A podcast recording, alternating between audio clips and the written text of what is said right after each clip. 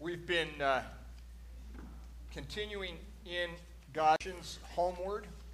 We call them the Ten Commandments, the Ten Blessings. And someone sent me a clipping this week. I think it might have been Ron Kruger. It doesn't matter. But Paul got that up here for us. It says, sure, I can make a shortcut, but we'd get better cardio and burn more calories if we would just jog around the Red Sea. And this is the Old Testament workout edition. And isn't that us with the Ten Commandments? It would be so much easier if we took the long way around rather than going where God calls us to do that looks impossible. And that's exactly what we're looking at this morning. So that's it. Sure, I can make a shortcut, Moses says, but we get better cardio and burn more calories if we would jog around it. That's not what God calls for. So let's look at what God does call for. That is, again, like what we've just talked about in Samson and Elena, the great song of our victory, is not in what we can do, but in what God calls us to be and experience because of his greatness. In Exodus chapter 20, verses 1 through 17, also in Deuteronomy 5. Listen to God's word. Then God spoke all these words. I am the Lord your God, speaking to Moses, speaking to the children of Israel who were challenged. And they'd already been across the Red Sea. Think about that. He said, I am the Lord your God who brought you out of the land of Egypt, we could say, and through the Red Sea. Out of the house of slavery, you shall have no other gods before me. You shall not make for yourself an idol, whether in the form of anything that is in heaven above, or that is on the earth beneath, or that is in the water under the earth. You shall not bow down to them or worship them, for I, the Lord your God, am a jealous God. We're going to look at that. Punishing children for the iniquity of parents to the third and fourth generation of those who reject me, but showing steadfast love to the 1,000th generation of those who love me and keep my commandments. You shall not make wrongful use of the name of the Lord your God, for the Lord will not acquit anyone who misuses his name. Remember the Sabbath day and keep it holy. 6 days you shall labor and do all your work, but the seventh day is a Sabbath to the Lord your God. You shall not do any work, you, your son or your daughter, your male or female slave, your livestock, or the alien resident in your towns. For in 6 days the Lord made heaven and earth, the sea, and all that is in them, but rested the seventh day. Therefore the Lord blessed the Sabbath day and consecrated it. Honor your father and your mother, so that your days may be long in the land that the Lord your God is giving you. You shall not murder. You shall not commit adultery. You shall not steal. You shall not bear false witness against your neighbor. You shall not covet your neighbor's house. You shall not covet your neighbor's wife, or male or female slave, or ox, or donkey, or anything that belongs to your neighbor. This is the word of the Lord. Thanks be to God. May God take this word and richly write it upon our hearts so that we love it and want to live it. Let's pray. Father, how faithful you are.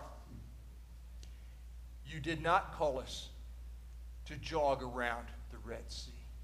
Instead, you called us to experience the impossible, and then you did it. And you do it every day.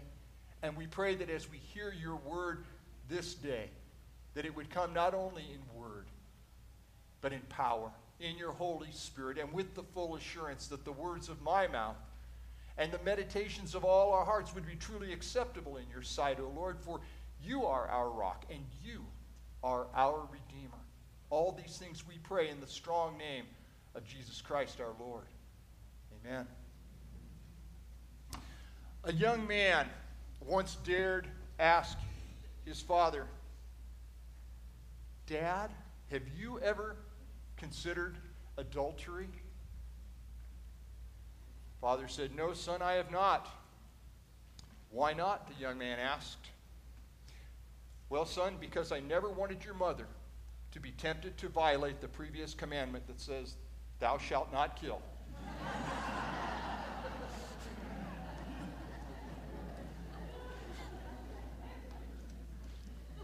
Smart man. Now, we can chuckle at this, but the reality is that to adulterate a relationship is to bring death to that relationship. And God is all about relationship. God says, let us make humanity in our own image. God does not intend for that relationship to be broken. It's one reason that God gave us marriage between a man and a woman. It's a precursor. It is to reflect what our relationship is to be with God. Until that day, we stand before Him face to face and no longer need any relationship but the relationship that we have with Him. The reality is that the very best marriages are secondary to our relationship with God. God made us for Himself. And not everyone is intended to be married. That's all right. In fact, that is why St. Augustine said so well, you have made us for yourself, O Lord, and our hearts are restless until when they rest in Thee. And one of the tragedies of our time is that we seem to have leapfrogged from the stigma of Hester Prynne's Scarlet Letter. Do kids even read Scarlet Letter anymore? Scarlet Letter? Okay, good. Good to hear that.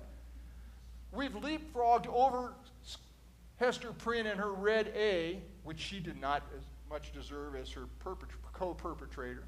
But we've leapfrogged over that Scarlet A that she had to wear in public to the point of not even using the word adultery anymore. The word adultery is not used in common language any longer. We've glamorized this destructive nature and the destructive nature of sin outside and sex outside the covenant of marriage between a man and a woman. And now instead of calling it adultery, you know what we call it? An affair. An affair. We call it an affair. I thought an affair was like a dinner party or something. An affair. Isn't that nice? No, it's not. And once again,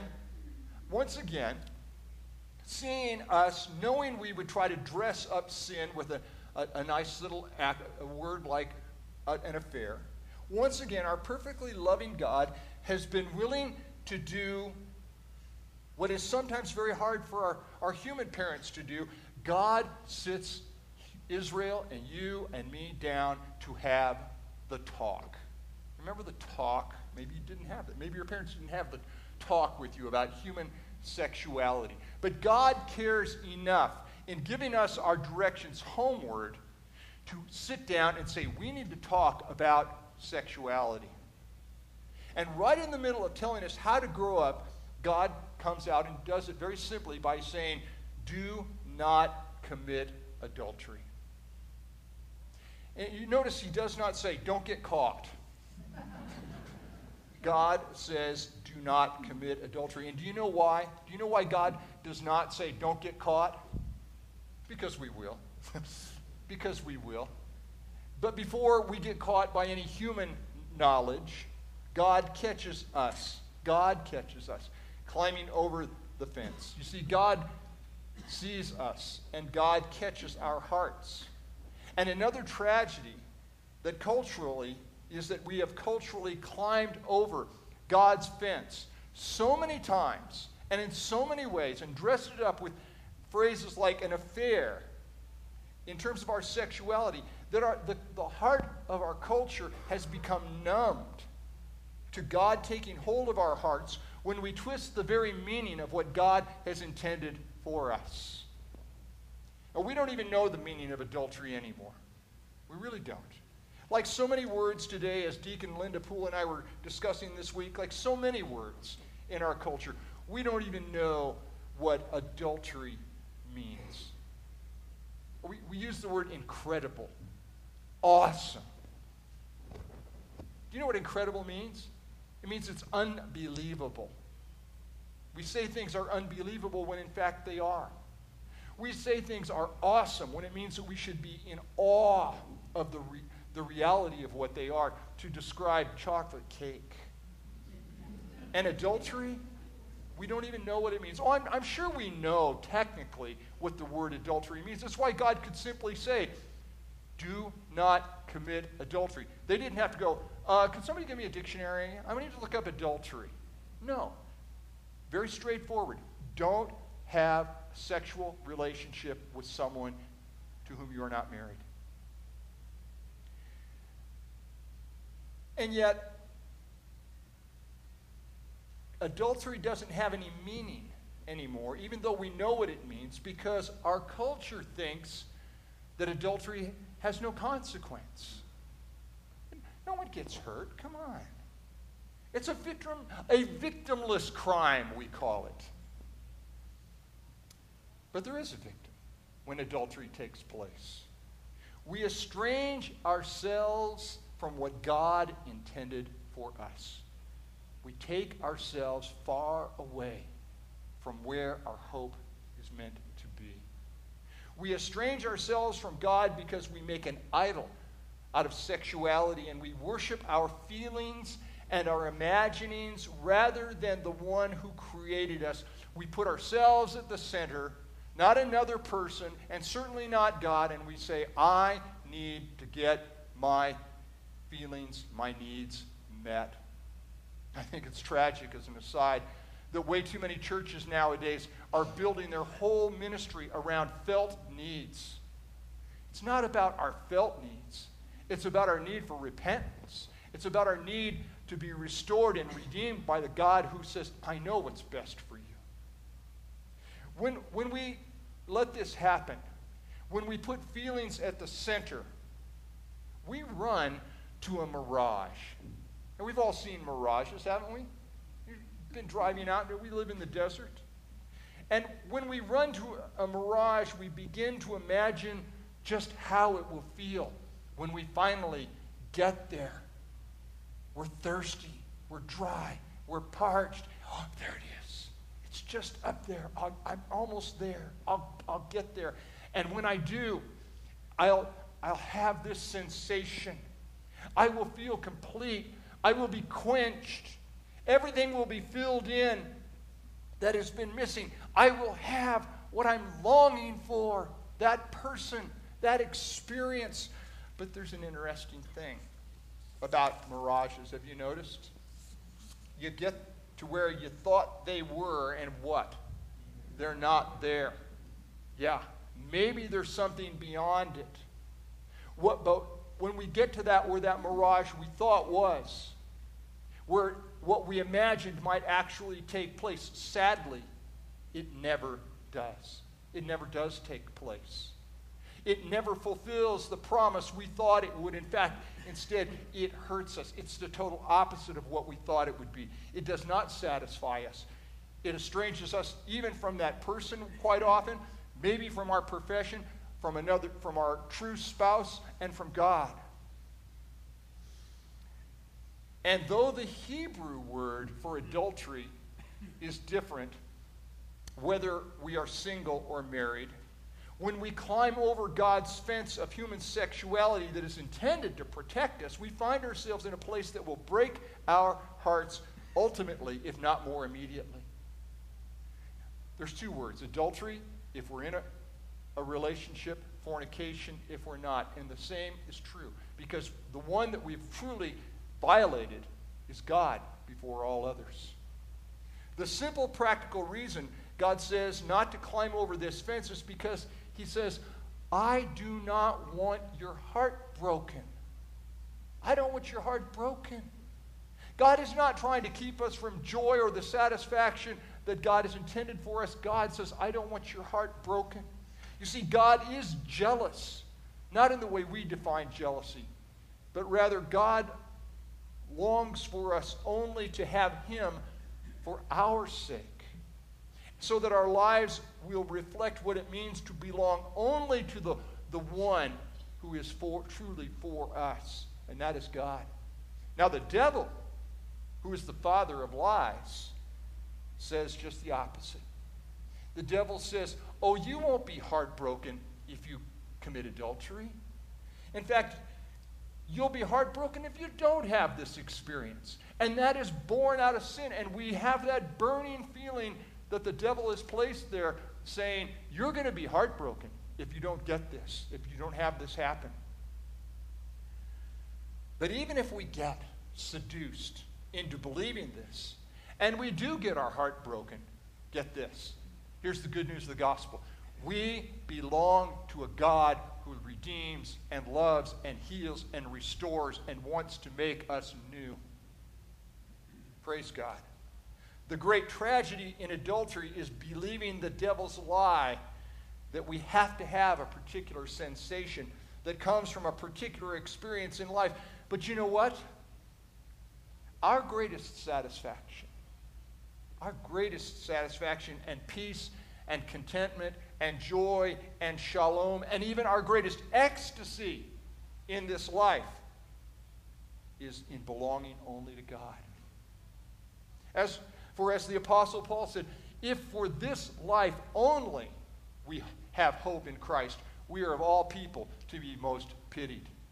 If we think our joy is going to come through something of this life, we got another thing coming, and we do have another thing coming as we wait upon God to fulfill our greatest longings. The roll call of the faithful in Hebrews 11 is filled with people. Some of them were married, some were not, but who did not cave in to that lie of living and having what God says don't have. God knows what our true contentment and our shalom will be. God put this fence in place to protect us and to make us aware of just staying away from the idol of self and sensation. Most always, our immediate sense of adultery brings the idea of illicit sexual relations, as it should, because adultery in its fullest sense means to twist the true and perfect nature and meaning of something it was never meant to be. Sexuality is a beautiful thing. When it is twisted, it can be tragic. No matter what our sensations or culture tell us, when this happens, we lose. Everyone loses. It's not a victimless crime. What was meant to be wonderful becomes devastating and ruins the best. Since sexuality is at the core of our identity and the physical source of our being, to associate sexual relations with someone who is not our husband or wife by biblical definition, with God's injunction against adultery, is very precisely how God's word gets twisted. Yes, adultery is a literal physical act, but it is more than this too.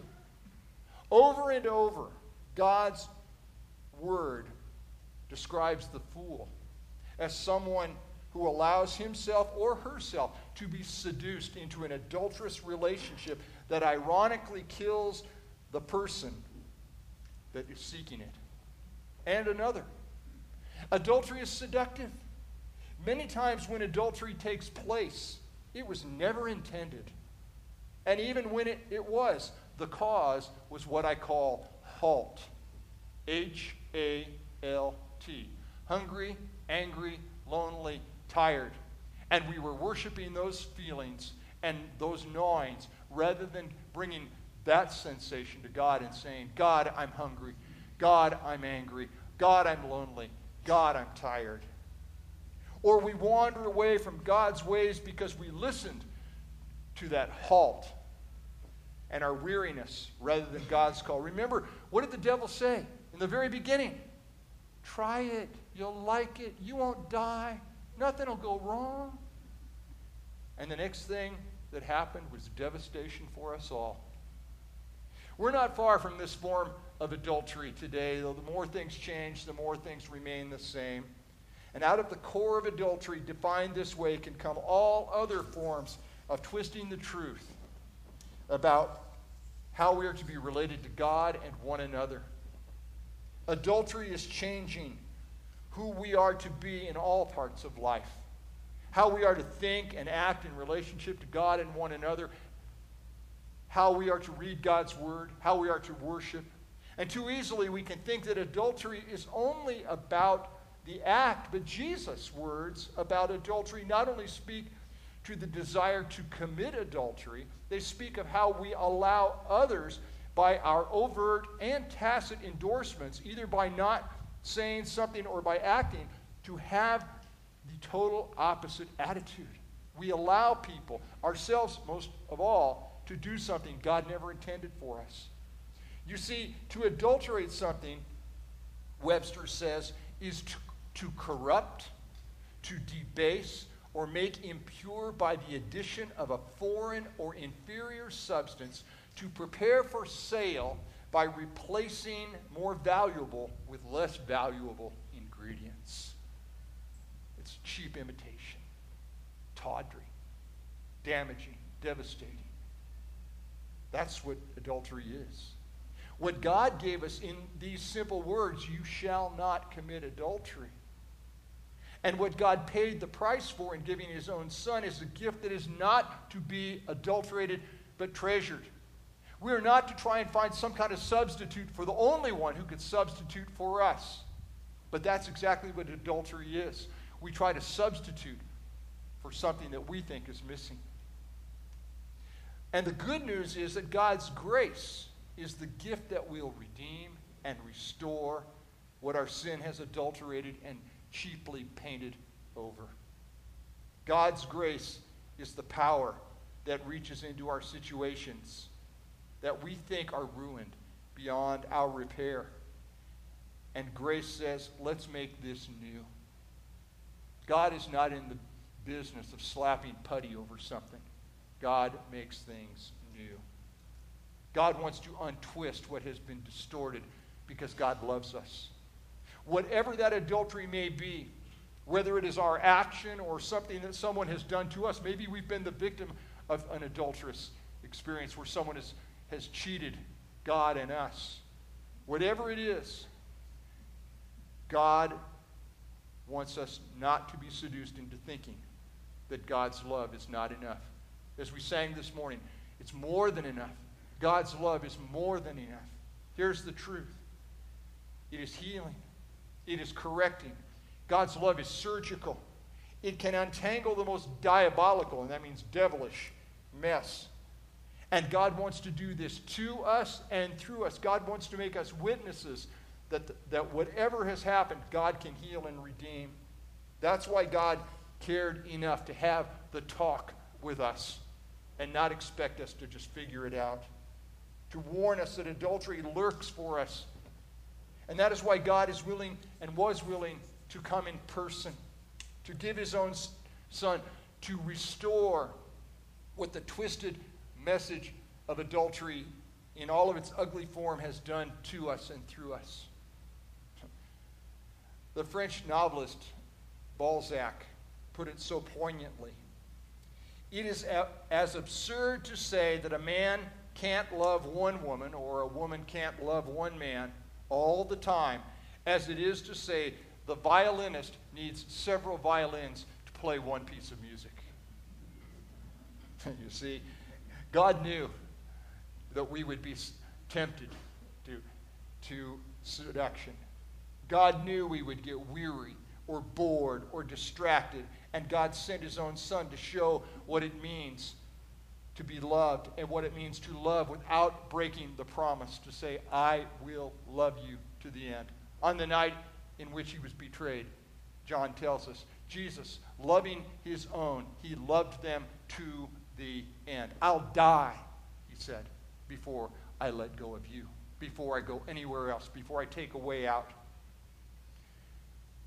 Pastor Mark Buchanan describes how we are called away, subtly seduced away from God's desire for fidelity when he's quoting a book called The Myth of Greener Grass. And he tells the story of a group of a dozen married women who were having lunch together. And one woman asked, how many of you have been faithful to your husbands throughout your marriage. Only one woman out of the 12 raised her hand. At home that evening, one of the women who didn't raise her hand told her husband about the lunch, the question, her reaction. But she added, honey, I have been faithful. Her husband said, then why didn't you raise your hand and say, I have been? She said, this is tragic. This is our culture. I was ashamed.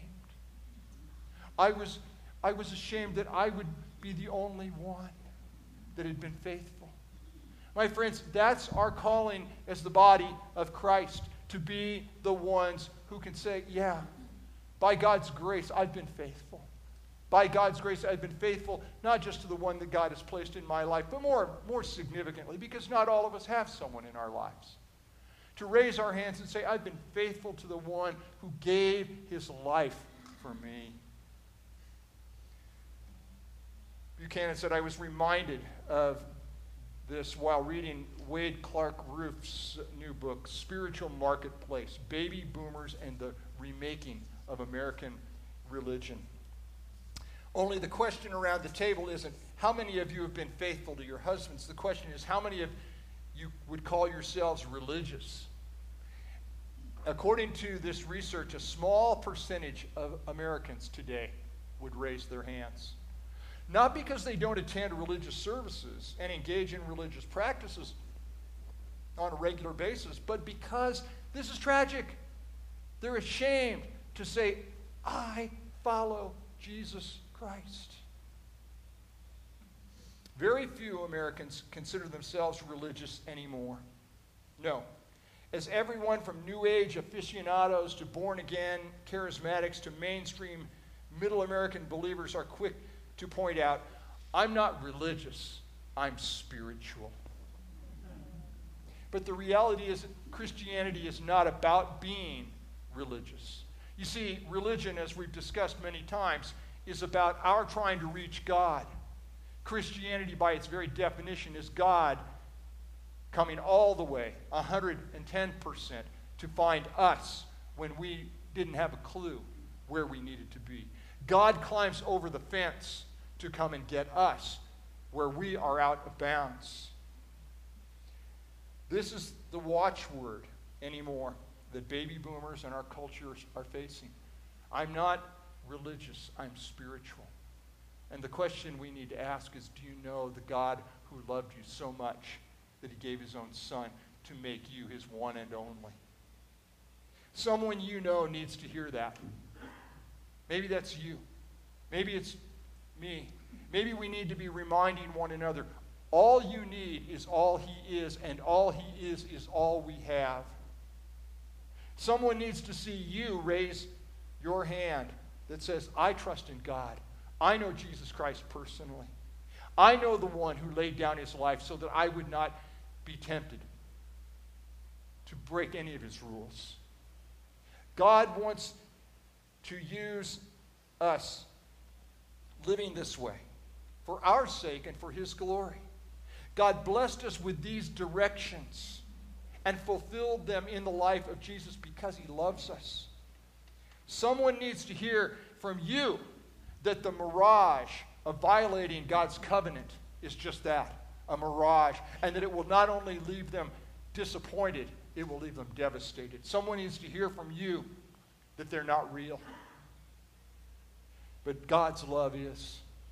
Someone needs to be set free from the adultery of trying to substitute something less for God's love, something even deadly. Maybe that someone is you. Maybe that person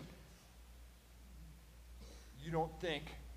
Maybe that person you or that other person don't think that God's love can heal what has happened or what is missing in your life. And that's where the devil steps in and says, that won't be enough. It will be enough. It will be enough. God came in person to show us that his love is more than enough. And God's love can overcome adultery in any form. Maybe we've twisted the meaning of Scripture. Maybe we've ignored Scripture. Maybe we've said, I don't need to be in a relationship with God. I can do it my way. God can heal that. And God wants to use you and me to show what Jesus told us. Wants to show a wicked and adulterous generation how real and complete God's love is. So let's think about this, my friends. Let's enjoy it. Let's embrace it. Let's let God embrace us. Let's live it out, because Jesus died and rose again to make it possible for us to be true to the one who loves us more than life itself. Amen. Let's pray. Lord, we are your family. And like families, we sometimes don't like to talk about delicate stuff. We like to just maybe sweep it under the carpet or keep it to ourselves, but your love is greater than that, and you came right out and said what needed to be said, and we thank you for that. And we praise you that you came in person to show us what the healing is for all of our infractions, all of our violations, for that very condition that causes us to want something that is a cheap imitation. Thank you for your forgiveness. Thank you, Lord Jesus, for being willing to be the one who paid the ultimate price. Teach us to celebrate that and live in it when temptation tries to take us another way. In your glorious and precious name we pray. Amen. Amen. Let's stand up. Back to that wonderful Heidelberg Catechism, and let's answer two essential questions. What is it that the seventh commandment teaches us? That all unchastity is condemned by God, and that we should therefore detest it from the heart and live chaste and disciplined lives, whether in holy wedlock or in single life. Does God forbid nothing more than adultery and such gross sins in this commandment? Since both our body and soul are a temple of the Holy Spirit, it is his will that we keep both pure and holy. Therefore, he forbids all unchaste actions, gestures, words, thoughts, desires, and whatever may excite another person to them. May we praise God for that one true love that is divine and excels all others as we sing our closing praise.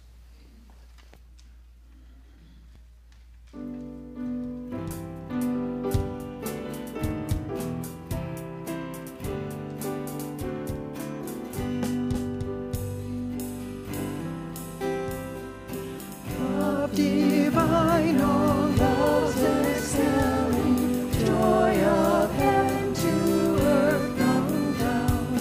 Fix in us thy humble dwelling, all thy faithful mercies crown. Jesus, thou art all compassion, pure unbounded love thou art.